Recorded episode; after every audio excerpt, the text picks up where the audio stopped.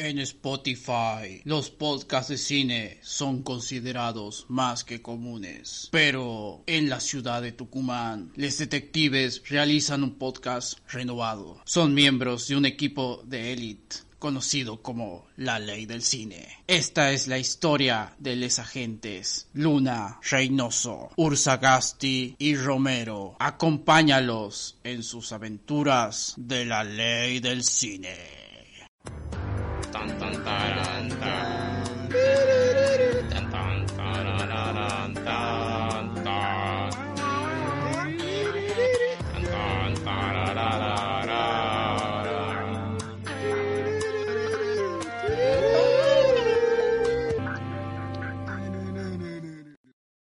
Hola a toda la audiencia, estamos con nuestro primer capítulo de La Ley del Cine. Mi nombre es Santiago Nicolás Romero eh, hoy me acompañan en este podcast Florencia Nicole Luna.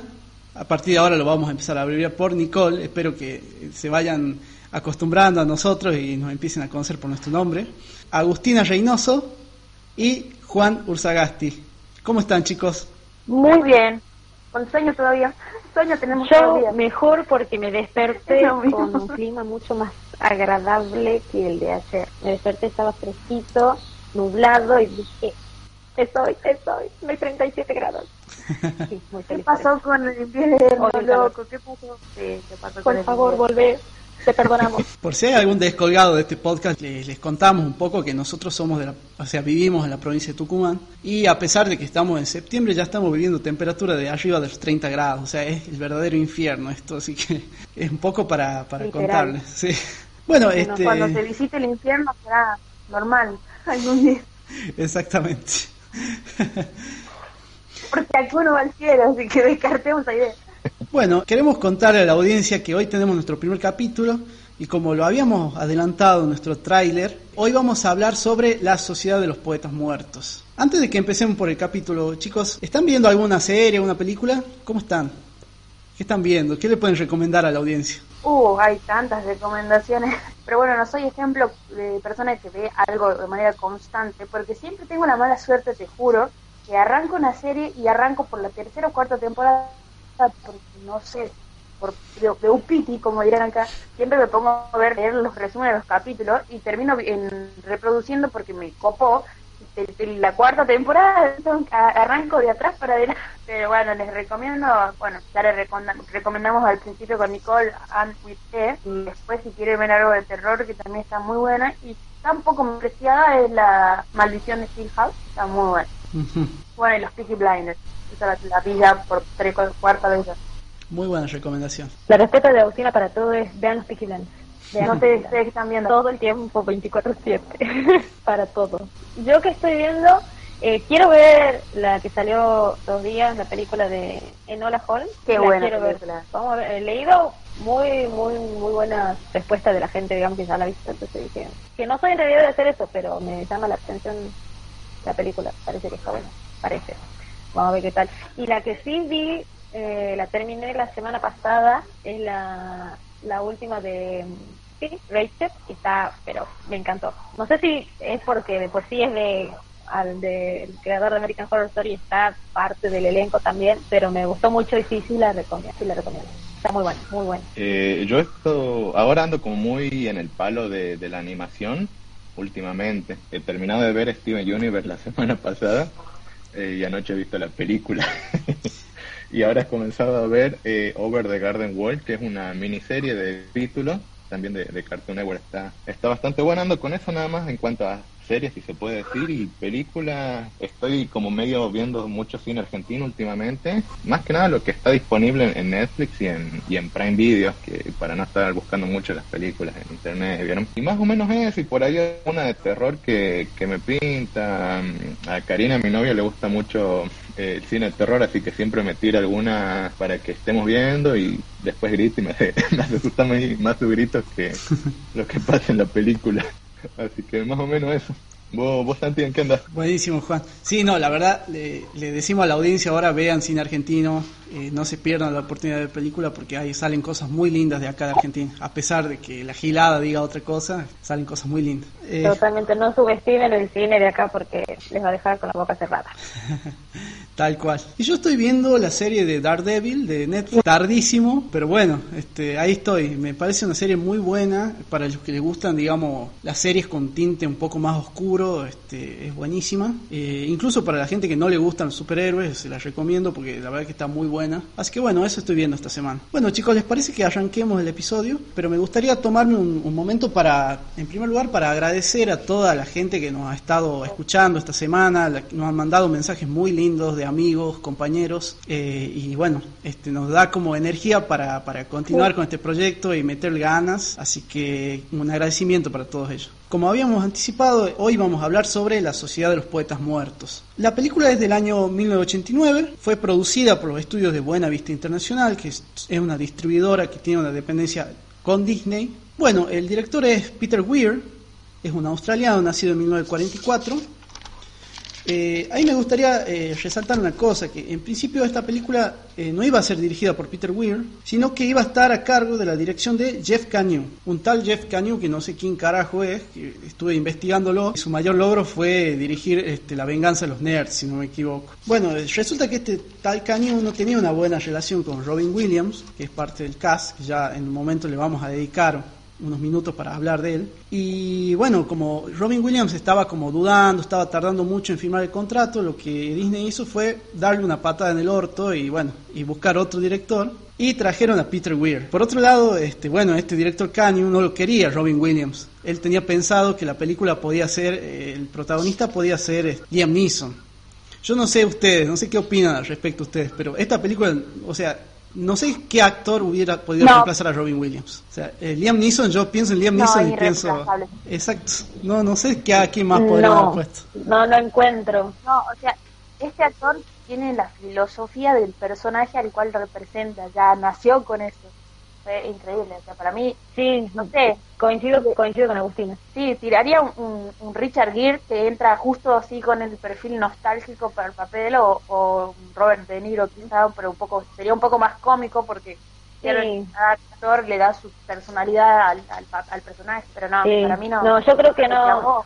O sea, sí, coincido un poco con Agus con esos personajes, con los dos actores, eh, pero creo que el, el, el, lo que es el personaje en sí del profesor, de capitán o capitán, ah, em, queda muy bien con Robin Williams, o sea, es como la, el equilibrio justo entre la seriedad y, mandarse una de las suyas ahí en el medio que tiene el personaje ese, entonces como que encaja muy bien, digamos, con, con el perfil de Robin Williams, aparte de Robin Williams, no sé. Para mí, no sé, los que vieron el como que se asocia mucho a eso también, al papel este, el profesor que rompe mucho en la enseñanza, no sé, creo que me, me, me más a lo que voy a hablar después. Sí, a mí, o sea, Liam Neeson lo rebanco en, en, me parece un actorazo, pero sí, la verdad que el papel tenía que ser sí o sí Robin Williams, ¿eh? no, no, no sé, no puedo pensar en otro personaje que haya hecho al profesor Keating, porque siento que le queda en su talla, es perfecto para él. Exactamente, Juan. O sea, sí, claramente, eso quiero aclarar eso para que no se malentienda. Liam Neeson es un gran actor, ¿no? Pero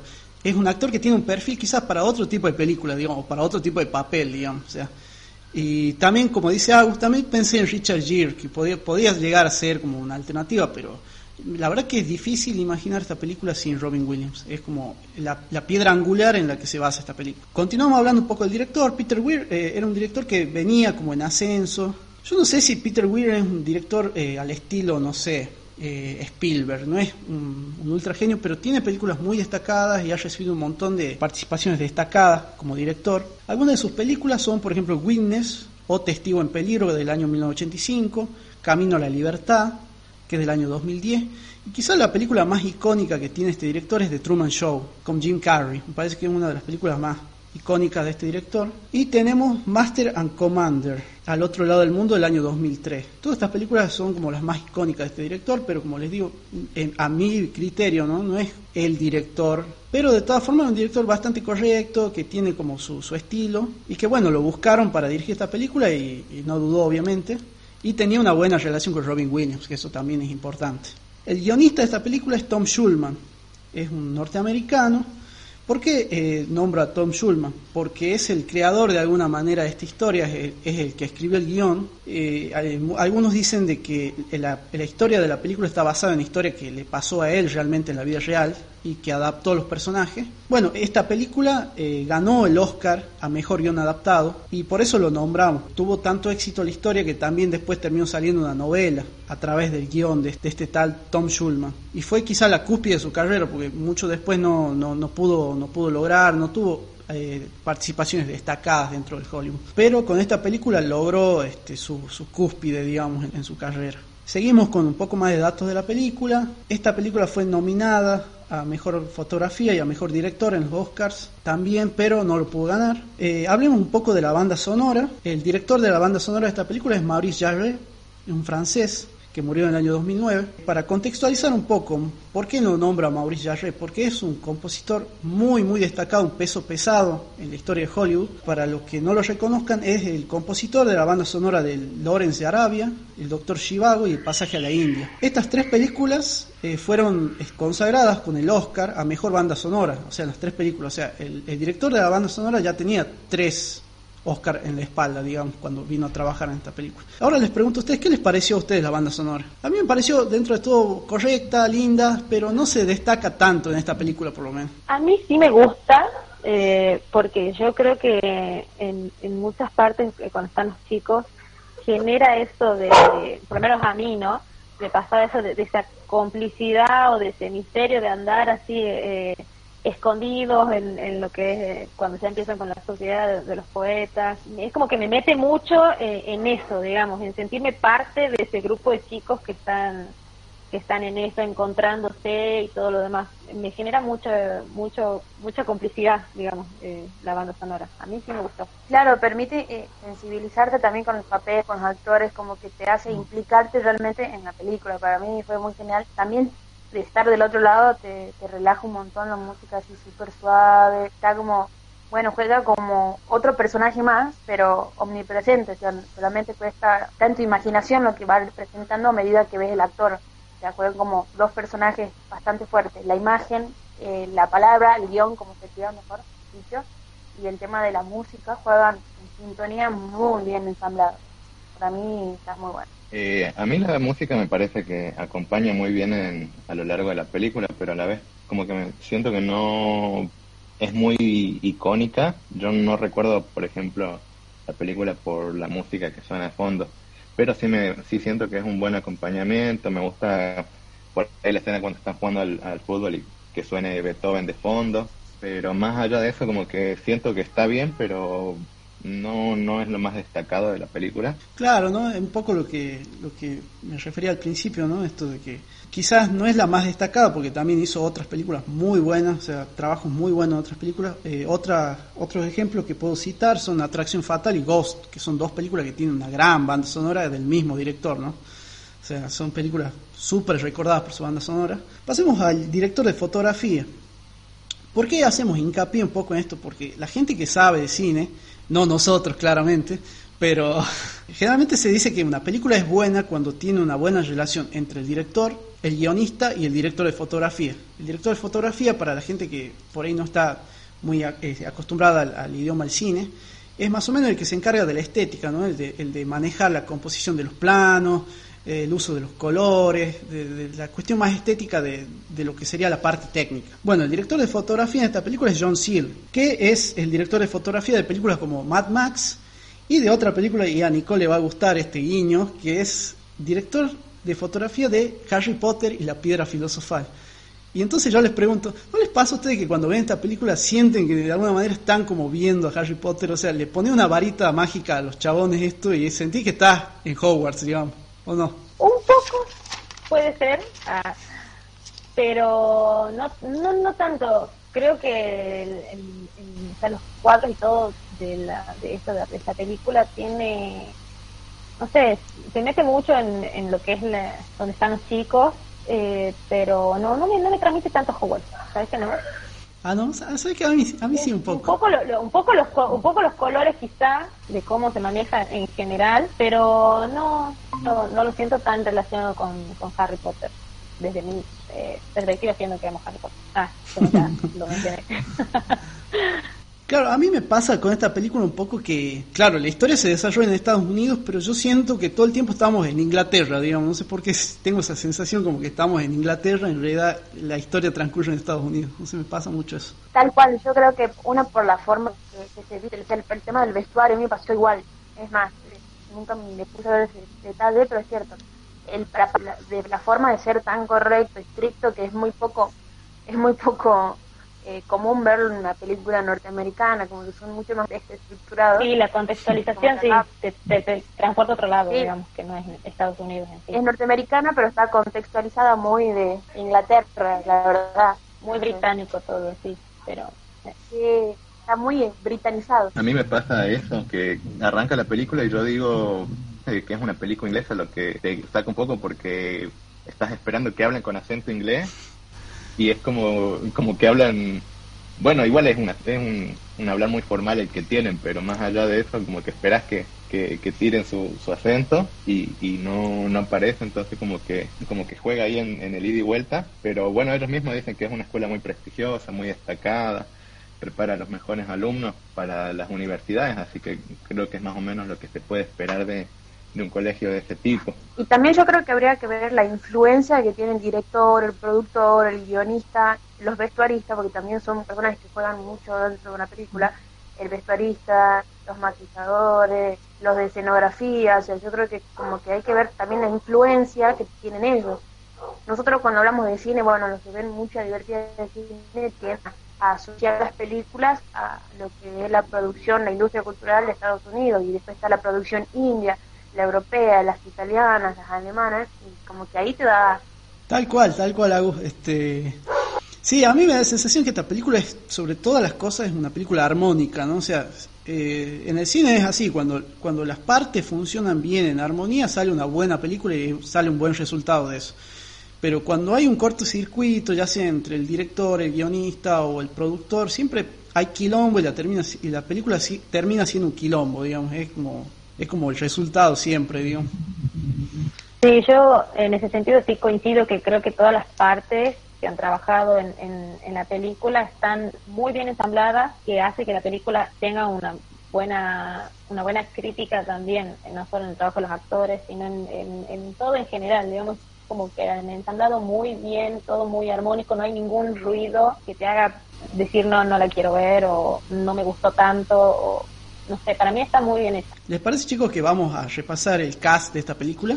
Esta película no se caracteriza por tener un, cast muy destacado porque la idea era que los chicos, por lo menos los alumnos, eh, no sean actores profesionales. Pero bueno, hay tres, tres actores por lo menos que lograron trascender después de esta película y lograron hacer papeles importantes, ya sea en series o en otras películas. Bueno, Robin Williams, que ya vamos a abrir un paréntesis para hablar sobre él específicamente, pero tiene también la participación de Robert Sean Leonard, que es, eh, estuvo en The Tape, es más, más reconocido como el Dr. Wilson en Doctor House, estuvo en La Ley y el Orden y estuvo en Good Doctor también. Y otro actor que es Kurtwood Smith. Bueno, Estuvo en Robocop, en Rambo 3, en X-Files, estuvo algunos papeles destacados en series animadas, tuvo una breve participación en Doctor House también y eh, fue villano en la serie de Marvel Agent Carter. Bueno, vamos a hablar un poco de la estrella de esta película porque no le cabe otra denominación, otro adjetivo, que es Robin Williams. Bueno, Robin Williams hizo películas destacadas que en algún momento quizás a, más de una le, le podremos dedicar algún capítulo, como Good Morning Vietnam, a la que fue nominado al Oscar, Wake Up, The Fisher King en 1991, en 1992 hizo Hook, una adaptación de la historia de Peter Pan, interpretó al genio en Aladdin en la versión animada de 1992, en 1993 hizo Mrs. Doubtfire, en 1995 hizo Jumanji, en 1999 hizo El hombre bicentenario, en 1998 Patch Adams, en 2001 Inteligencia Artificial y en 2006 interpretó a Happy Feet. Bueno, en 1997 ganó el Oscar a Mejor Actor de Reparto y fue cinco veces ganador del Globo de Oro. O sea, estamos hablando de un peso pesado en la historia del cine. ¿Qué podemos decir de Robin Williams? ¿Qué, qué, pueden dedicarle ustedes, chicos, algunas palabras a Robin Williams, este gran actor? No, creo que, que, es un actor impresionante. Me acompañó desde que tengo memoria hasta la actualidad con el hecho de sus papeles, o sea, yo lo tengo muy grabado que en, una de las películas que es la de inteligencia artificial, me marcó muchísimo el papel que hizo ahí, y después con Jumanji creo que es mucho más antes que esa película, pero siento que acompañó todas las etapas eh, de mi crecimiento y de mi formación como persona, porque más allá de que sea polémico o no, o el tema que trate, como que siempre tiene esa impronta de, de, enseñanza sobre la vida o de la filosofía, siempre tiene él la cara de ya de reflexión, ¿entendés? Como que te viene a enseñar directamente de la vida básicamente te impone su forma de vida en todos los papeles que haga. Ni hablar con, esta película que se lleva toda, todos los reconocimientos, pero bueno, cada uno tendrá su favorita. La mía es la de inteligencia artificial. Bueno, a mí con Robin Williams me pasa con Jumanji, digamos, no es como que no, no, me cuesta relacionarlo también sin esa película en sí, digamos, porque es como que la primera en la que yo lo vi, y bueno, ya después cuando lo encontré en otras películas, es como que automáticamente lo relaciono con a él en, en Jumanji más allá de que haya otras películas quizás en las que haya resaltado mucho más, creo que como dice Agustín, en todas deja su impronta y como, como dice, tiene ese equilibrio justo entre la entre que su cara muestra seriedad y reflexión, que es lo que dice la Agustina, pero también ese toque, no sé, ese toque divertido, ese toque que rompe con, con las estructuras, digamos. Tiene, tiene eso, que a mí siempre me ha gustado de Robin Williams y que extraña mucho ver en, la pantalla. Ah, que cuando fue que murió fue como no, ¿por qué? Eh, pero sí me gusta, me gusta mucho su manera de trabajar, de laburar, cómo, cómo encarna los personajes. No, sí, es un actorazo. Eh, curiosamente yo Robin Williams no lo tengo muy metido por uno de sus papeles más icónicos. Yo lo reconozco más por una película que yo veía mucho de niño, que es Flaver, donde él hace de un, de un científico, inventor, digamos, donde inventa una, una, como una cosita de gelatina verde que, que cobra vida. Es, es divertísima la película, a mí me encanta, yo la veía mucho, imagínate que la tenía en VHS en ese entonces y las veces que la he visto. Curiosamente yo la, lo tengo más vinculado por esta película, pero obviamente también por otras que, que también he visto con los años, como es Jumanji, que creo que también es una de, las más conocidas. Y recuerdo haberlo visto en En Busca del Destino también, que me pareció una, una muy buena película, pero como te digo, particularmente yo lo tengo por una de las películas que quizás justamente no es la más reconocida de saber, pero a mí la verdad que como actor me, me transmite mucho en, en, en, sus gestos, en sus interpretaciones, como dicen ustedes, tiene mucho esa, cosa de reflexión en su rostro, pero también esa alegría que te transmite, o sea, lo ves sonreír y, como que te alegras, como que te gusta esa, esa faceta que tiene, entonces es un, actorazo para mí, la verdad que me, me, me gusta mucho, me, todas sus interpretaciones que tuvo, la, la verdad que me, me rebano, sé. Eh, la verdad que una lástima que se haya ido, pero creo que marcó a nosotros una banda a lo largo de los años con tantas películas que, que nos trajo, también como dicen Aladdin, que, que interpretó, yo no la he visto nunca en su idioma original, pero bueno, está ahí. Y por ahí también en, ¿cómo se llama? El, orejón este, La Noche del Museo, ah, donde él interpreta una de, de las figuras de cera, que también me, me, me gustó bastante la, la película. Es, Al presidente Roosevelt. Tal cual. Sí, lo que yo rescato de todo lo que ustedes dijeron también es esto, ¿no? De que para todo el mundo hay como un consenso de que Robin Williams es un tipo querible, ¿no? O sea, si bien no, no lo conocé, yo no sé si estaba a favor o en contra de la expropiación de Vicentín, si estaba a favor o en contra del aborto, qué sé yo. Pero es un tipo que, al que queríamos mucho, que te transmitía esa sensación de alegría, de, de, de comodidad, ¿no? Esta cosa y en la película se, refuerza mucho esto, ¿no? Este papel paternal, ¿no? De, comprensión, de ser el tipo al que, al que podés acudir con un problema, digamos. No sé, a mí también me genera eso de que si lo ves por la calle eh, y vas y lo abrazás, digamos, porque, no sé, te transmite eso como actor, ¿no?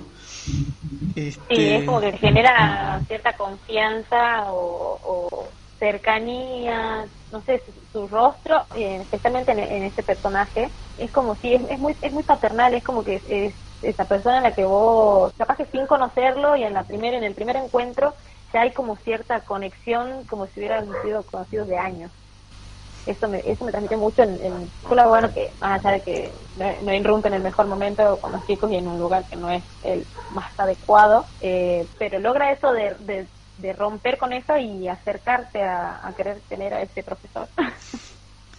Tal cual. Y, sobre todo en esta película, ¿no? Tiene un papel fundamental Robin Williams y como decíamos al principio del podcast, eh, que esta película muy difícilmente hubiese sido igual si no, si no hubiera estado Robin Williams en esta película. Hay que mencionar que Robin Williams en esta película y lo que le da más valor que improvisó en gran parte de la película, o sea, eh, la película es él actuando de él mismo, digamos, y eso quizá es lo, más importante. Él no estaba pasando por un buen momento personal, eh, o por lo menos eso cuentan sus compañeros del cast, eh, acababa de pasar por, por, su divorcio y la verdad que no la estaba pasando muy bien. Pero aún así, la mayoría del, cast eh, este, sostiene de que, que, bueno, que él era fundamental porque todo el tiempo estaba dándoles alegría a todos ellos, y, pero ellos eran conscientes de que en el fondo él no estaba bien. Y quizás eso también representa un poco lo que fue su vida, ¿no? O sea, le dio alegría a todo el mundo, pero quizás él por dentro, en su vida personal, no le estaba pasando muy bien sí, tenía ese problema, mucha depresión después de su divorcio, después tuvo otras complicaciones más y bueno, también lo llevaron al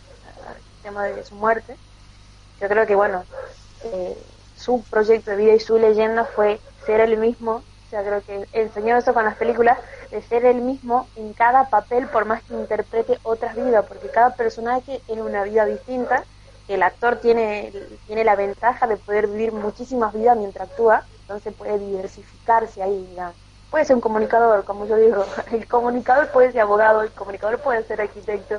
Y yo creo que va por las facetas de su vida, digamos. Bueno, es muy bueno su trabajo. Tal cual, Agus. Bueno, mi película favorita de él es El hombre bicentenario, es una de las que más me gusta, eh, me parece muy linda su interpretación. Y me gustaría, sí, este, añadir esto, ¿no? Eh, que por ahí Hollywood no ha sido muy justo con Robin Williams. En sus últimos años eh, lo fueron delegando mucho más a papeles secundarios a papeles de, a interpretar personajes animados, que obviamente que no tiene nada de malo, ¿no? Pero en el círculo de actores se dice mucho de que cuando te empiezan a dar muchos papeles animados donde solo tienes que poner la voz, es un poco como una es como un decreto de que tu carrera está como en declive, ¿no? De todas maneras, como dice Agus, el legado de Robin Williams es enorme y nos ha dejado grandísimas películas y grandísimas interpretaciones. Y es bueno recordarlo porque hace un par de semanas se cumplió otro aniversario de su muerte, así que es muy grato por recordarlo y, recordar sobre todo lo grande que fue como actor y como intérprete. ¿no?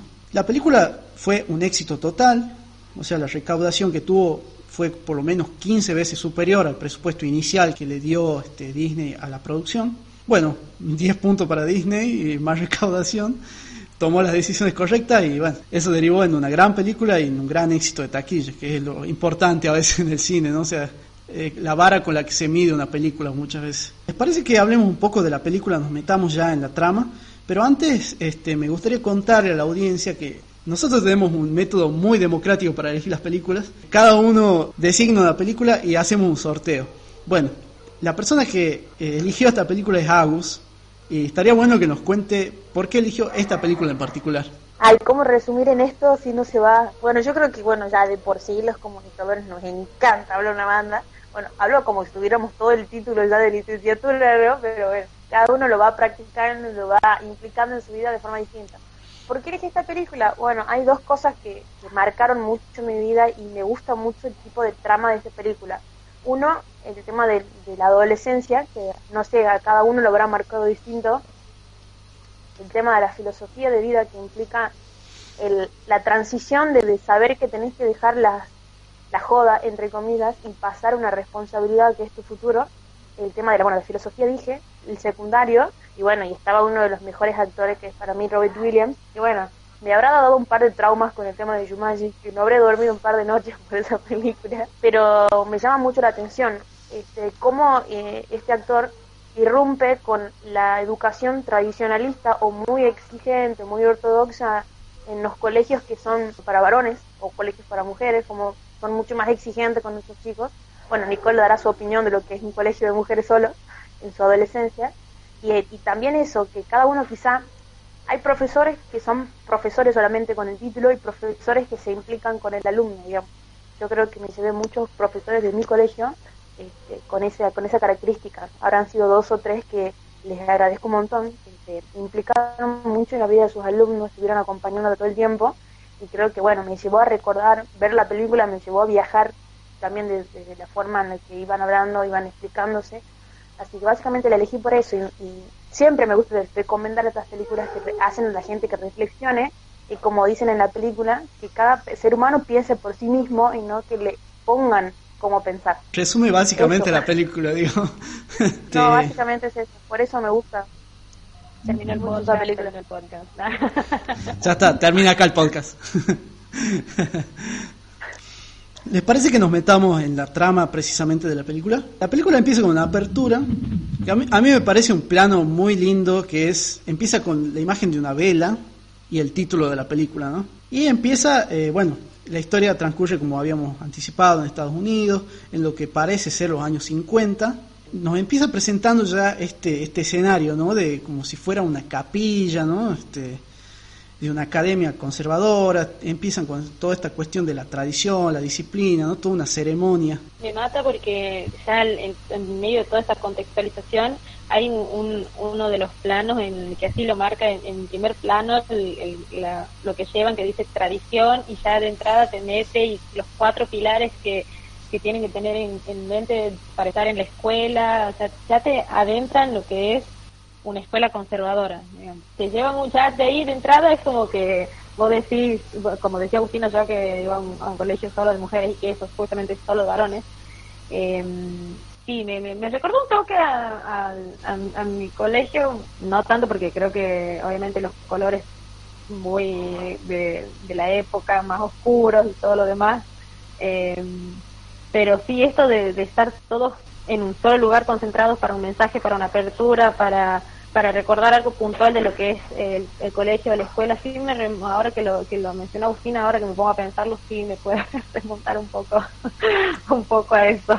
Bueno, como, como habías anticipado, bueno, es, parece una especie de colegio residencia, ¿no? Donde, donde los chicos no van a la escuela, pero también viven ahí. Este, cada uno tiene su habitación bueno, un poco los chicos se ve que se, se, adaptan a las normas del colegio, pero también es como que se cagan del riso un poco, ¿no? De, todas las, imposiciones y todo. Y, el primer diálogo es una reunión de los chicos en, en, una de las habitaciones y le cambian este lema, ¿no? De la disciplina, tradición y dicen travestismo, horror, decadencia y excremento. O sea, le cambian todo, todos los principios de la escuela lo cambian en ese momento. Ahí es donde aparece eh, nos presentan un poco a, los personajes, eh, aparece sobre todo el que va a ser quizás el, eje de la película, uno de los estudiantes que es Neil, y nos presentan a su padre, ¿no? Nos presentan a su padre y nos, y nos tiran de, eh, de entrada la relación tirante que hay entre ellos dos, que el padre es la verdad es bastante pelotudo, si podemos decirlo.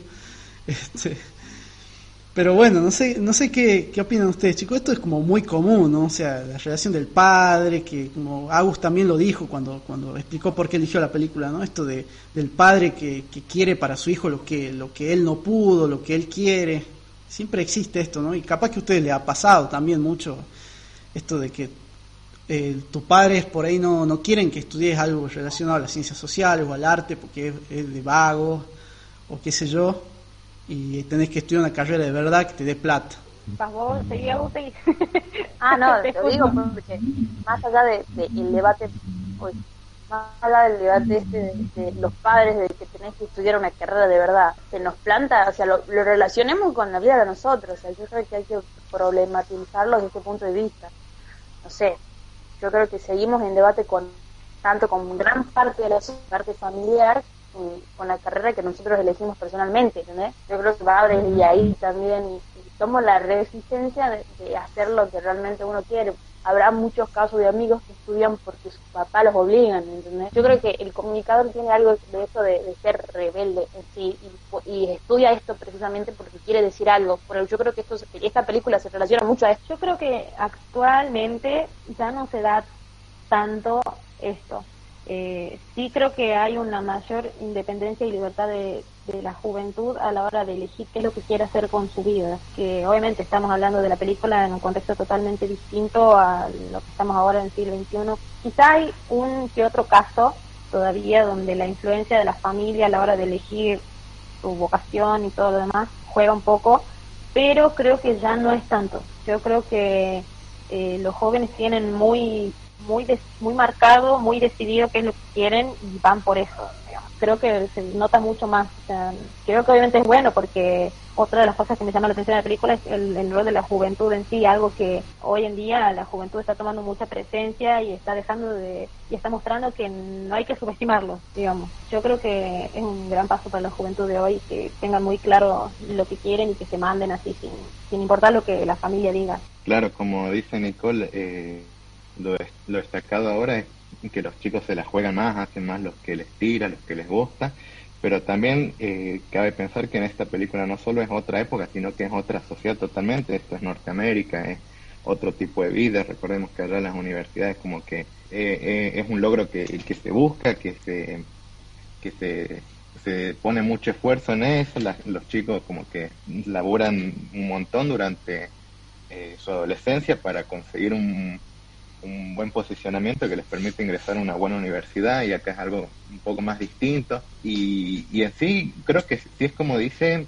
que muchos en el caso del protagonista este que es Neil el, el, papá como que no es de una clase muy pudiente como que llega con lo justo y obviamente le, él quiere lo mejor para su hijo para que él tenga lo que el otro no pudo. Pero también está buena esa parte que, que justamente los motiven a, ir por algo más a, a que realmente se tiren por lo que le gusta porque por ahí te comes el garrón de estar estudiando algo que no te va, que no te gusta, y después salí a laburar de eso y estás frustrado nada más, y eso es lo que por ahí destaca mucho la película, es el motivarte a jugártela por algo más, por lo que te gusta, creo que da una, una buena enseñanza y es un, un buen reflejo también de lo que por ahí los chicos quieren, pero no siempre se animan a, ir por eso, por el miedo al qué dirán, al, al, al contexto total. En el caso de Niles, él busca la aprobación de su padre, porque pasan muchas cosas en la película que, que él lo podrían motivar, pero él todo el tiempo como que lo que le preocupa es lo que va a pensar su papá, lo que le va a decir, y es algo que, que creo que es bastante, refleja la situación de algunos, supongo, no, obviamente no de todos, pero, pero es algo como pensar un poco también en cuál es el rol que tienen los padres en la, para formar a sus hijos, a los futuros ciudadanos, cuál es el mensaje que les transmiten y qué es lo que, lo que realmente deberían impulsarles a, lograr en la vida. Tal cual, Juan. Eh, quiero destacar también lo que decía Nicole, ¿no? Esto de también, qué importante que es el papel de, de ellos como, como juventud, ¿no? Pongámonos en los años 50, donde la juventud recién empieza a ser considerado como un sujeto social, con, con fuerza de cambio, que tiene derecho a opinión. Un poco un diálogo que el padre le dice a Neil es como que, bueno, vos estudiás y cuando te recibas ahí vas a poder hacer lo que vos quieras. Hasta entonces yo soy el dueño de tu vida, prácticamente algo así. Eh, sigamos con un poco de la trama. Bueno, eh, tenemos como distintas secuencias donde em, empiezan a presentarse varios profesores, primero el profesor de química, después el profesor de latín, el de matemática, y aparece el profesor de literatura que es nuestro querido Robin Williams, aparece el profesor Keating. Él empieza presentándose con este poema de Walt Whitman, que es O Captain, O Capitán, dedicado a Abraham Lincoln, ¿no? Y aparece por primera vez este concepto que es el de Carpe Diem. Vive hoy, el mañana no importa, este, aprovecha las chances. Y lo que primero que hacen es salir del, salen del aula, ¿no? Y para ellos es como, ¿qué le pasa al chabón este, digamos? Y no pude, no pude este, no encontrar paralelismo con la serie Merlín, ¿no? Esto, también Merlín empezaba así como que empezaba, entraba a la clase y salían del salón y todos decían como, ¿qué onda el chabón este? No, ninguno entendía nada, digamos. Y me encanta porque es como un contraste muy bueno el de contextualizar primero lo que son o cómo trabajan eh, los otros profesores de las otras materias, es ese profesor, digamos, totalmente distinto a la hora de estar en el aula y fuera del aula con los alumnos es como un contraste muy bueno jugado de cómo se lo ha presentado. Sí, eh, para mí hay un simbolismo muy fuerte que saca de, de la parte del de, de, la enseñanza. Hay justo en, el, en, la esa donde habla Santi, cuando él pide, lee, lee, un poema y pide que rompan la introducción de otro poema y la presentación de otro poema, que la destruyan y justo entra ese profesor ahí como súper horrorizado por lo que están haciendo, pero yo lo tomé como, como el símbolo de, la juventud, de la rebeldía, de rebelarte, o sea, todo lo que lees es tiene que ser así tu vida, digamos, me encanta esa, ese simbolismo que le puse, para mí está súper improvisado también creo esa parte, pero tiene una carga simbólica muy fuerte de, arriba de, parate enfrente de lo que estás haciendo. Eh, a mí, en particular, en el momento en el que los saca de, del aula y los lleva a visitar el, las vitrinas, eh, les hace recitar un, un poema que se llama To the Virgin to Make Much of Time, que habla eh, un poco sobre vivir la vida y no, como diría, morirse vírgenes de la vida. Exacto. O sea, hacer lo que, lo que, vivirla, digamos, no, no solo estar ahí, hacer lo que, la, las responsabilidades que tenés que hacer, sino justamente eh, hacer algo más, hacer lo que a vos te guste, disfrutarla, vivirla, y, me, me, parece un, un, buen mensaje para iniciar eh, lo que es el, la construcción del personaje de, del, del, profesor Keating, lo que, que vas enseñando, y inculcando de a poco, y como dice más adelante Agus en la escena cuando les hace arrancar las hojas de introducción al, para entender la poesía, que justamente es lo que él dice, es la vida está bien que tenga sus cosas que son estructuradas, que sirven eh, y ayudan y todo, como las matemáticas, la ingeniería y todo, pero la poesía es otra cosa, la poesía es para vivirla, es para sentirla, es para apasionarse por eso y, y él, él, lo que le enseña es eso, digamos, no les dice como acá no van a aprender algo, la estructura de la poesía, recitar poemas, van a aprender a hacer poesía, a vivirla, a sentirla. Y eso es como muy destacado porque es un, el mensaje que, que, que guía el resto de la película desde ese momento. Tal cual. Justamente en la segunda clase llegamos a este momento que dicen ustedes, donde empiezan a arrancar las hojas del libro y empieza a inculcar toda esta cuestión de lo, como ustedes bien lo dijeron, esto de pensar por sí mismo, de ser auténtico, de tener pensamiento crítico, empieza a haber como un choque en ellos, ¿no? O sea, como, como un impacto porque es totalmente contrario a lo que venían aprendiendo, o por lo menos lo que los otros profesores les venían enseñando. Y pasamos a otra escena donde hay un almuerzo y, bueno, eh, hay una discusión entre Keating y otro profesor, en, don, en donde el profesor le dice, che, pero no debería estar enseñándoles eso porque después este, capaz que vos le estás diciendo que pueden ser Mozart y después le terminas arruinando la, la, vida a los chicos, ¿no? Entonces está esta, esta, cuestión del idealismo versus el realismo, ¿no? Esta cuestión de, de bueno, de que ¿no? Keating tiene claro de que no importa, de que los chicos tienen que hacer lo que quieren hacer y que sean auténticos y que, y que sean por sí mismos lo que la vida les, les depare, digamos. Y está la otra postura de otros profesores que no, el realismo es vos tenés que hacer lo que, lo que, lo que, para lo, lo que sirva, si no importa, o sea, tenés que adaptarte al sistema. O sea, no, no hay mucho margen para, para el arte, para, para la inspiración o para, el, para la espontaneidad, digamos. Entonces, está todo el tiempo en, en choque esta idea, ¿no? Continúa la película y lo, bueno, los chicos están un poco este, embobados con el profesor, no están como muy este, intrigados sobre quién es, eh, por qué es así, y encuentran, bueno, el anuario donde aparece él y una pequeña introducción, y eh, aparece esto de la Sociedad de los Poetas Muertos. Entonces ellos van y, y, y le dicen, y le, le, preguntan al profesor, che, ¿qué, ¿qué es esto? ¿Qué es la Sociedad de los Poetas Muertos? ¿Qué era lo que usted hacía? Y bueno, el profesor un poco le dice, no, no, la verdad me da, me da vergüenza eso, por favor, queme la hoja. Pero un poco el... Sí.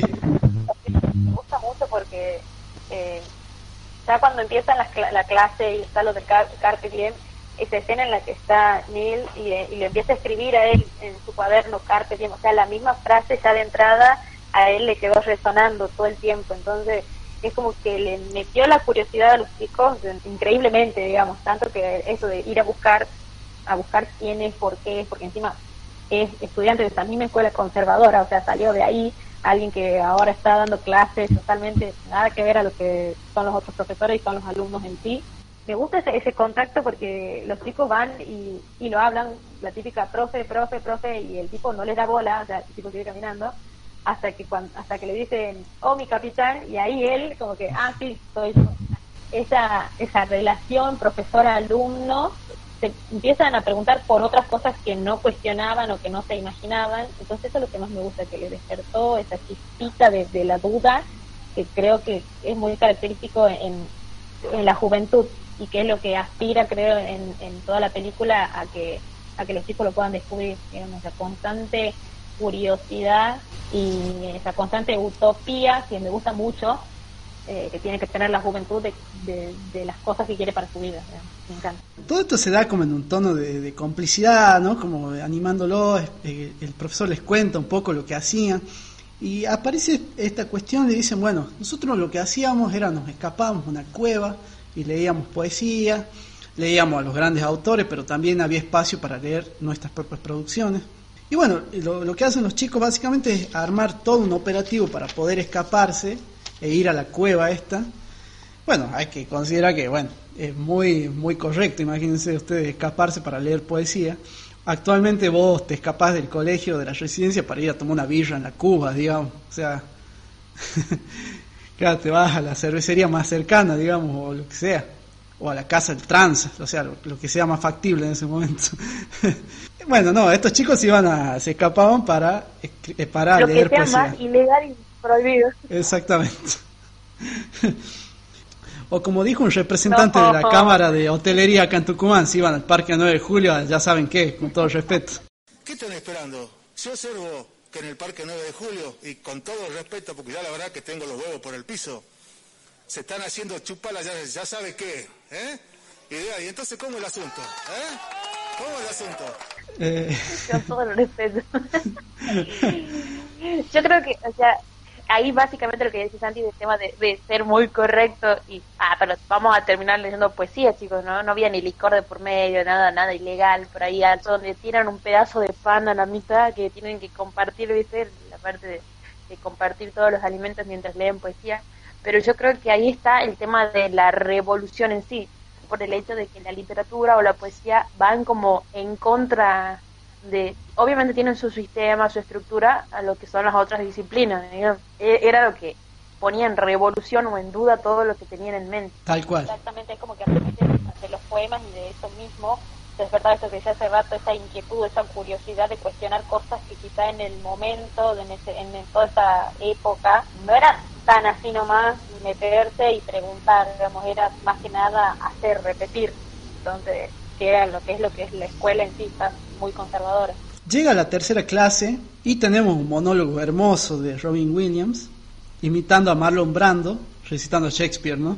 Y a John Wayne.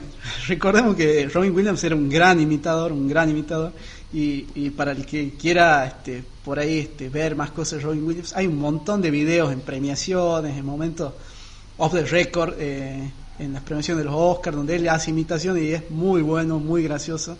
Y eso no, no deja de ser este, simpático ¿no? en este contexto de la película. Bueno, en esta clase se sube al escritorio, aparece esta, esta otra figura de subirse al escritorio, como romper el sistema, ¿no?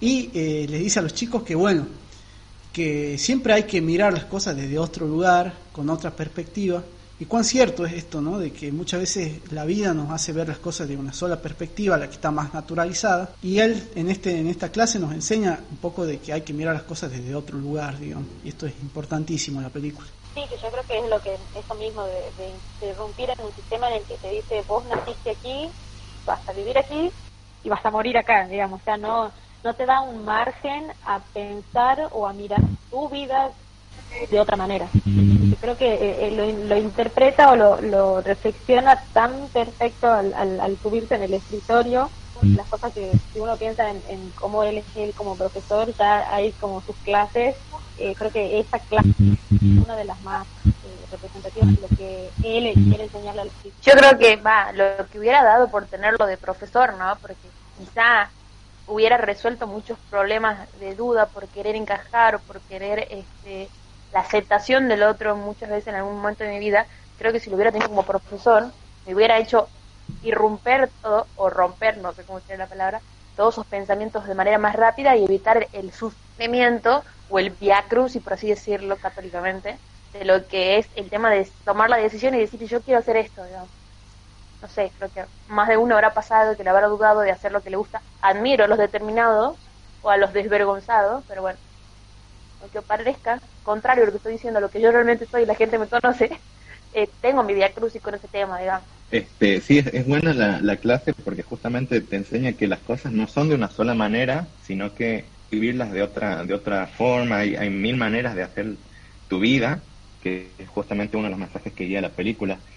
y, y el, el ponerlos ahí arriba de la mesa como que justamente a muchos les prende el foco de capaz que hay algo más para hacer, capaz que eh, hay otra cosa aparte de, de, este colegio, de lo que va a seguir después, que es la universidad. Me gusta cómo lo, lo encara y cómo justamente te da ese mensaje que, si bien aplica la película, eh, creo que todos lo pueden tomar eh, de alguna manera y justamente el, vivir la vida que quieren o por lo menos intentarlo y no simplemente hacer lo que lo que por ahí uno cree que tiene que hacer y tratar de encajar, sino jugársela un poco más y eh, es bastante bueno el mensaje. Creo yo que también un aplauso para los que se juegan y, y pueden hacer todo eso que, que, realmente quieren. Eh, yo por suerte eh, estoy estudiando acá con ustedes chicos de comunicación, porque antes yo estaba en, en ingeniería, que la verdad que me gustaba y todo, pero yo en el futuro no me veía laburando de eso, no me veía eh, viendo números todo el tiempo, porque si bien los entendían, era algo que a mí me aburría y estando ahora en, en comunicación como que me despierta el foco de muchas cosas, sobre todo por, por todas las cosas que, que vemos en la carrera y la verdad que yo creo que siento que ha sido una buena decisión y, y es algo que creo que hay que motivar a hacer a, a, las personas, ¿no? A los chicos más que nada, que, que se jueguen por las cosas que sienten. Te salvamos la vida, en definitiva. Exactamente. bueno, este sigue la sigue la trama. Neil vuelve a su dormitorio y se encuentra con, con su roomie, ¿no? con su amigo de habitación, y le dice esta idea de, de ser actor. Bueno, el amigo Todd le dice, che, pero papá le, le, va a caber esto, mira que si, si, se calienta te corta la, el resumen de la naranja, se terminó todo. O sea, y no, Neil está eh, determinado a ser actor. Incluso este, llega hasta el punto de falsificar una autorización de su padre, que era uno de los requisitos, y, lo hace, lo hace y, y, no tiene problema. Él dice que bueno, que después va a confrontar con él, pero eso pasa mucho después y al final ya lo vamos a repasar, que eh, al final el padre descubre, no, no le da tiempo ni siquiera que, a que lo diga, digamos, a que él pueda decírselo. Pasamos a la cuarta clase con el profesor Keating, y, y, bueno, lo que, es, lo que están haciendo básicamente es leer poemas propios. Y el profesor ve que hay un alumno que está como un poco retraído, un poco tímido, que es el alumno Anderson, que al final de la película nos vamos a terminar encariñando mucho con él. Bueno, él, él no está como, está como muy inseguro, no, no quiere. Y el profesor de alguna manera logra que, que, que se pare al frente de la clase y logre este, recitar un poema. Y es, es buenísimo eso, ¿no? Como el, el profesor también más allá de enseñar, también enseña a, a, a, tener coraje, ¿no? A, darte cuenta de que vos también podés hacerlo y que podés ser muy bueno.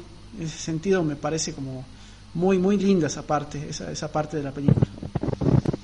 Sí, es, es una de las partes que también me gusta mucho, creo que todas las partes me gustan, pero eh, es como que ahí vos te vas, vas dando cuenta eh, cómo cada personaje, como dice Agustina, tiene su crucis, eh, uno con su padre, otro con uno mismo, eh, y el profesor logra que cada uno pueda ir intentando romper romper ese esquema que se tienen de ellos mismos, digamos, el de pararse y, y hablar o leer, eh, en este caso el del personaje es como enfrentarse a él mismo, es como si él mismo fuera su, su propio enemigo que obviamente todo eso se fue alimentando de familias y demás, que creo que es, es, muy lindo el proceso que se ve el crecimiento en, en cada uno de los personajes, cómo uno se van, se van descubriendo y se van animando a hacer cosas. Bueno, a partir de esto es como que los chicos empiezan a, a, a, a hacer suyo esto del carpe diem, ¿no? En distintas cosas, empiezan a fumar en pipa. Eh, Dalton, que es uno de los chicos, eh, llama a la chica que le gusta así de forma espontánea. Es, que resulta también una, escena muy cómica de la película. Tienen otra clase después, donde salen al patio con el profesor, y esta lección es la lección de la autenticidad, en nadar contra la corriente, que es, algo que venimos charlando en todo este podcast. Muy lindo cómo cada uno de ellos se apropia de eso de nadar contra la corriente, hacer lo que, lo que les surja. Y bueno, ahí está uno de los alumnos que es Dalton, dice, él se queda quieto. Y entonces el profesor le dice, pero ¿por qué no estás caminando? No, estoy ejerciendo mi derecho a no caminar, a quedarme en mi lugar. Eh, me parece una, una, salida hermosa dentro de la película. Llegamos a un punto de, de, conflicto, si se quiere, en donde los chicos están reunidos en la cueva y de repente llegan unas chicas. Al mismo tiempo hay una fiesta, los invitan como una fiesta. Este, bueno, algunos de ellos van a la fiesta y empiezan a aplicar, siguen aplicando esta idea del carpe diem. Uno de los chicos, este, en un momento de, de los puestamente valor entre comillas, ¿no?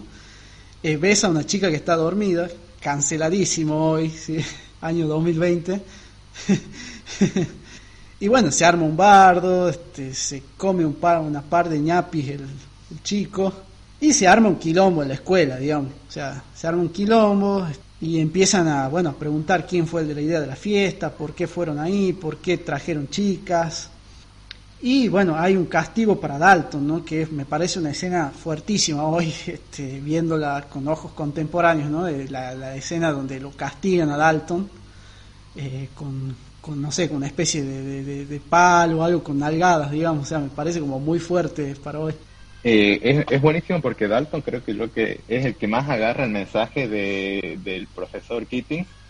Eh, acá quiero decir que yo creo que lo que Dalton, o bueno, más adelante como se hace llamar Nuwanda, este, es el que más agarra el, mensaje, el, ir por su cuenta, el camino, tanto al punto que escribe esa carta en el, en el diario solicitando que dejen ingresar a mujeres al colegio o, justamente es el que más se desarrolla en el tema de la poesía, el que más escribe, el que más propio camino y también es el que sufre las consecuencias de, de esa rebeldía en un colegio tan conservador, tan estructurado, pero creo que eh, es un, un, buen reflejo de, del mensaje que, que quería dar eh, el profesor eh, justamente el, el, ir por tu cuenta, el, ver las cosas desde otra perspectiva. Y la verdad que mm, buen personaje el de Nuwanda, eh, que se la juega, que, hace lo que quiere y que después le dan los suyos por atrás, no en ese sentido, que el director le da. Este, le dice, mira, chango, o, o cantás o te rajamos. Y, y entonces, y él, él se vuelve y los chicos le preguntan, che, ¿qué onda? ¿Qué, que has tirado los nombres, has contado qué pasó, él dice, en un momento le preguntan, eh, ¿qué onda Charlie? Y él le dicen, por favor, me llamo Nuwanda, como diciendo, eh, estoy en esto y no, no los voy a traicionar, esto es lo que, lo que decidí y esto es lo que, lo que va a hacer. Entonces, creo que es, es bastante bueno el, el, personaje de él, en el sentido que es el más rebelde, al final, eh, el que la, la cobra más por de parte de chicos, ¿no? Porque es el que más lo castigan y todo lo demás, pero pero creo que es, es bueno lo, lo que hace desde como, como alumno, digamos, el, el, ser el más rebelde del grupo, el buscar que también pasen otras cosas en la escuela y que no sea todo lo mismo.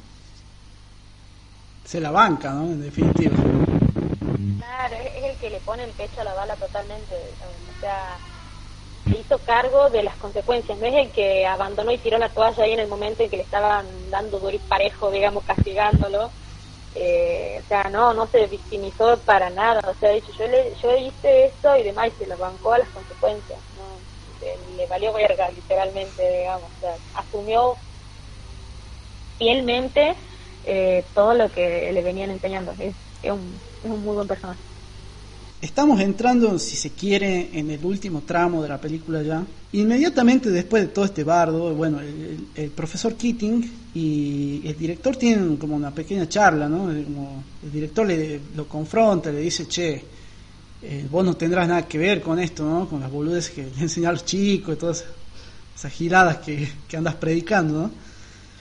Bueno, el profesor lo que hace es encontrarse con los chicos justamente y bueno, les dice, chicos, no sean boludos, ¿eh? o sea, está todo bien con el carpe diem, hay que vivir la vida, pero hay momentos para ser prudente y hay momentos para ser valiente, eso es lo que le dice puntualmente. Entonces dice, bueno, sean boludos, fíjense qué es lo que están haciendo, porque me rajan a mí, digamos, o sea. Tampoco para que se lo tomen de manera libertina, o sea, cuando entran en libertina es que te olvidas de la responsabilidad que implica el otro. Creo que, bueno, hay que saber que cada acción tiene su responsabilidad y todo cae por sobre su mismo peso, digamos. Si uno elige ser lo que quiere ser, también tiene responsabilidades o consecuencias que hacer otra cosa que otro más demande, también tiene sus consecuencias sobre nosotros. O sea, que todo es una causa y efecto en la película, creo yo. Eh, en todo esto Neil regresa a su habitación y se encuentra con quién, con su padre. Y eso ya es señal de bardo. Bueno, el padre obviamente le dice, ¿por qué este, falsificaste una nota con mi nombre? ¿Qué es esto del teatro? Este, le dice, no, yo, vos no vas a participar en esta obra, eh, déjate de joder porque vos estás para otra cosa. Y bueno, él le dice, no, que yo sí quiero participar, qué sé yo. Bueno, Neil la verdad que está muy compungido por esta cuestión, muy conflictuado si se quiere, y acude este, con el profesor, con Keating, con quien si no, quién podría entenderlo, digamos, desde su perspectiva, ¿no? Y le cuenta un poco de, la, de, cuestión de la obra, lo cual, esta me parece una quizá de las partes más hermosas de esta película, porque él está muy mal, como Robin Williams en esta escena eh, logra eh, convertir esta, toda esta cuestión en, pura emoción, ¿no? en, esta cuestión de, poder estar ahí para apoyarlo, le dice, bueno, tenés que fijarte, este, trata de hablar con tu papá, capaz que en una de esas lo entiende, o sea, me parece como un rol hermoso que tiene el profesor con él y lo, lo hace sentir mejor de, alguna manera, ¿no? no sé qué opinan ustedes de esta escena en particular. Eh, es, es, muy, es muy emotiva esa escena porque sabemos que, que Keating es el profesor, pero sabe reconocer eh, y acompañar a los estudiantes más allá de, de las clases o lo que busquen sí, o sea, es, sale la, la, figura paterna o de un profesor mucho más empático que conoce a los alumnos más allá de, de lo que se dictan en las clases o para lo que él está en sí al frente del, del aula. Eh, es muy emotivo, es muy emotivo en, ese sentido porque si uno se pone a ver el profesor no es solamente que tiene que entrar y dictar lo que dice el libro y chao y fue, digamos, no, porque sabe reconocer en, en los alumnos, eh, son personas, tienen sus problemas y, entra en ese territorio que, que rompe con esa barrera profesor-alumno. Sí, creo yo que es como un rol muy como paternal también el que tiene, el que lo que les dice a los chicos, este, los aconseja, los guía y un poco le, los alienta a que vayan algo más, pero también si tienen problemas como que les dice les dice que busquen la solución, que no tiren todo así nomás, que, que busquen de, de hacer lo que a ellos les gusta, pero también obviamente que lo hagan con mesura, que se midan en lo que hacen, que, que tengan presente las consecuencias y todo lo demás. Y en eso me parece destacable justamente cuando habla con Neil y le dice que, le habla a su viejo, que le diga, che, mira, yo quiero actuar en esto, quiero hacer en esto, eh, que, le, dé una chance, que lo deje actuar, que le diga, básicamente que, lo deje ser un, poco y, no, no que sea tan tan algo tan cerrado, que no, no sea todo lo que él quiere, sino que su hijo también pueda opinar su camino. El hecho de, la rebeldía, de eso, de yo creo que a más de uno, lo menos, hablo muy de experiencia, ¿no? muy empirista, ¿no? Me, me pasó de haber tenido alguna discusión o haberme sentido en, tensión con algún con alguno de mis tutores y planteárselo al profesor, porque el profesor en alguna clase me lleva toda la adolescencia nos contaba de su divorcio, de su experiencia, qué sé yo, nos daban los consejos de vida como, che, chicos, no se casen muy jóvenes, vayan a vivir solo, viajen, y, o nos decían de tomarnos con más tranquilidad la vida, porque a veces uno como adolescente piensa que es debido muerte todo lo que hace, y bueno, muchas veces el hecho de no escucharte es aprender a, tener comunicación con vos mismo y tratar de, respetarte vos con los demás, o hacerte respetar por tu decisión, seas niño, adulto, grande, eh, adolescente, yo creo como son todos sujetos como dijo Santi, somos todos sujetos sociales que, tienen una, mente crítica creo que pueden ahora ya expresarse. Bueno, como dice Nicole, ya cada uno se va imponiendo, de cierta forma, las estructuras tradicionalistas, pero en su momento, tanto en la película como quizá en la adolescencia de nosotros, era no era tan normal del todo. Sí, tal cual como dice Agustín, este, eh, yo me siento muy identificado con esto de que lo que decís vos, ¿no? Esto de cuando sos adolescente parece que es el fin del mundo, ¿no? que si no te dejan hacer algo es como, uy, se acaba mi vida, más o menos, digamos. Y, está latente todo el tiempo, entonces eso me parece buenísimo, digamos. Llega el día de la obra, eh, todos van a ver a Neil en su papel, el profesor incluido, y le va muy bien, le va muy bien, actúa muy bien hasta que eh, detrás de bambalinas o detrás de la, del telón ve llegar a su padre. En, en un primer momento él eh, tenía contado de que el padre no iba a ir porque le había dicho que estaba, se iba a ir de viaje, qué sé yo. Bueno, eh, llega el padre y eso un poco lo motiva porque sigue actuando muy bien a pesar de eso. Termina la obra y bueno, va a encontrarse con el padre. Al padre básicamente le chupa un huevo, cómo le fue en la obra, o sea, no le interesa en lo más mínimo. Le dice, bueno, subite al auto que ahora vamos a hablar en casa, digamos. Bueno, después en casa el padre le dice, le dice bueno, este, no sé por qué nos haces esto, qué te pasa, qué hicimos mal como padre, este, te vamos a mandar a la academia militar para que, para que estudies medicina. Bueno, obviamente Neil está pero destrozadísimo, porque dice, pero si estos son 10 años más, digamos, o sea, son 10 años más de carrera. Bueno, a los padres no le importan mucho, entonces se arma como un verdadero conflicto, digamos.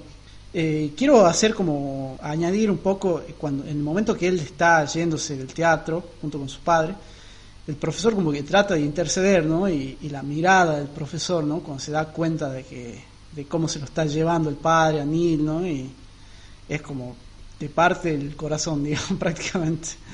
Eh, sí, es como un momento muy clave en la película porque anteriormente el, eh, Keating le pregunta a Neil, ¿qué onda hablaste con tu viejo? Y él le miente que, que sí habló, que le dio permiso, porque él tenía por contado que su papá como que no iba a estar en, en la ciudad, entonces podía aprovechar para ir a la obra de todas formas, actuar.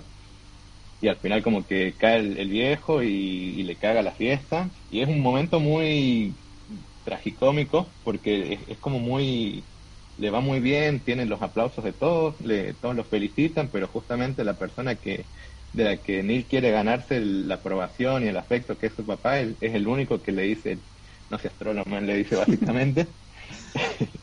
y, y, lo, y bueno, y se lo lleva, la clásica, en la casa hablamos. Y, y es como un, momento muy muy triste porque ves que, que Neil da lo mejor de sí, lo, lo y creo que a todos eh, les parece que es buen actor, que tiene futuro para eso, pero bueno, como que después su papá le dice, no, no rompa las bolas, ya te he dicho que no y seguís con eso, eh, vas a tener que ir a la academia militar y la verdad que es un, momento como muy frustrante porque ves que él, se la jugó, que de verdad lo intentó y aún así el, papá como que poco que le corta las alas, no, no lo deja ni siquiera intentar eh, hacer lo que él quiere porque es es lo que él, su papá dice o nada, y creo que eso es un momento muy, muy triste para la, la película porque vemos un crecimiento en todos los personajes, vemos que todos este, se van desarrollando, captan el mensaje de Keating y al final termina de esa manera en el caso de Neil y es como muy, un poco triste, ¿no? Creo que esa, la escena del final de lo que es la, vida de Neil, eh, yo muy bien, creo, en la película, más allá de que obviamente nadie quería ese final para él, es como que muestra la otra cara de, las dificultades o de cómo uno puede llegar a asumir o no eh, las frustraciones eh, de seguir o de aspirar a nuestras cosas, más allá de que obviamente no es que tenemos que ir por ese camino o por esa decisión, eh, lo contrasta muy bien a, a, cómo los otros se fueron desarrollando bien y fueron enfrentando a su manera de las complicaciones que le pueden eh, aparecer en el camino de, su crecimiento y demás.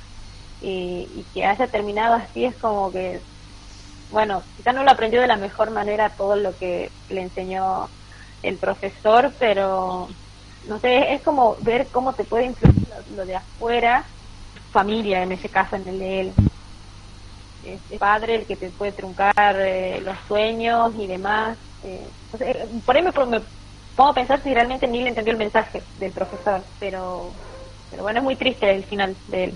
Va, para mí eh, eh, es una, como una visión muy extremista de, como dice Nicole, no sabes si realmente o no entendió el mensaje de, del Carpe o lo vivió muy al límite para tener ese final, digamos. O sea, es una como una, una visión muy extremista de lo que realmente cuando uno se impone y va por todo o nada, digamos. Yo lo veo a eso, coincido con Nicole, digamos, que hasta dónde lo aplicaste, entendiste, ¿no? Te metiste mucho en tu mundo. Cierto, quizás lo vivió al límite, quizás es eso, ¿no? Es como lo vivió la vida muerte, literalmente. Literal.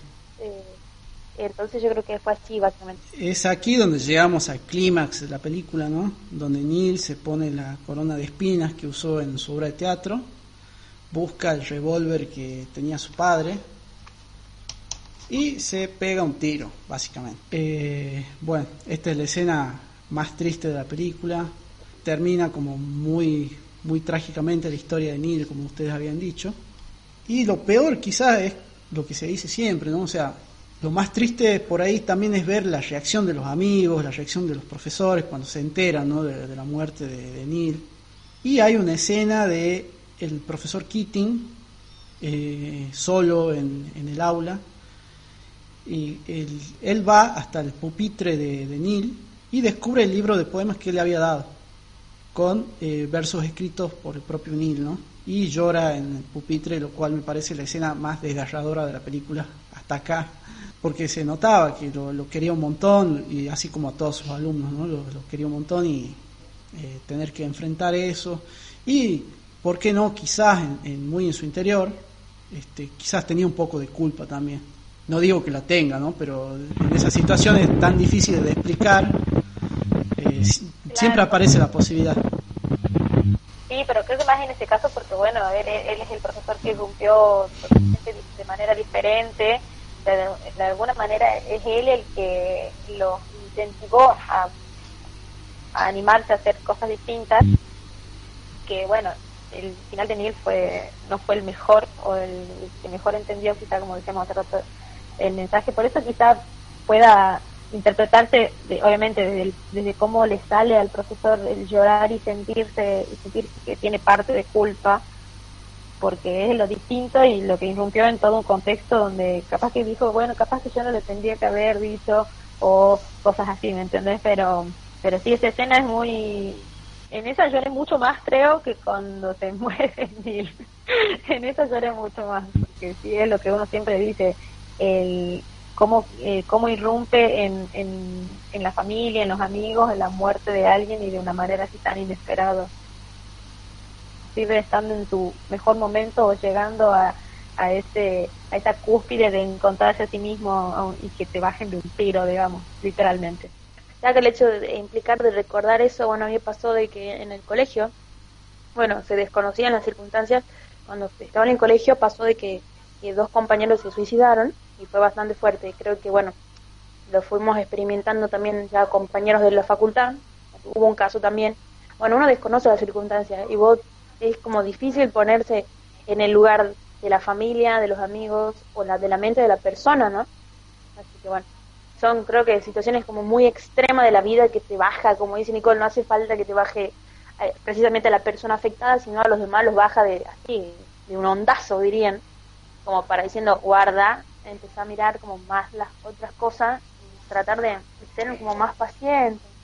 Es una reflexión bastante grande la película, creo que te hace te revuelve los esquemas desde que empieza hasta que termina.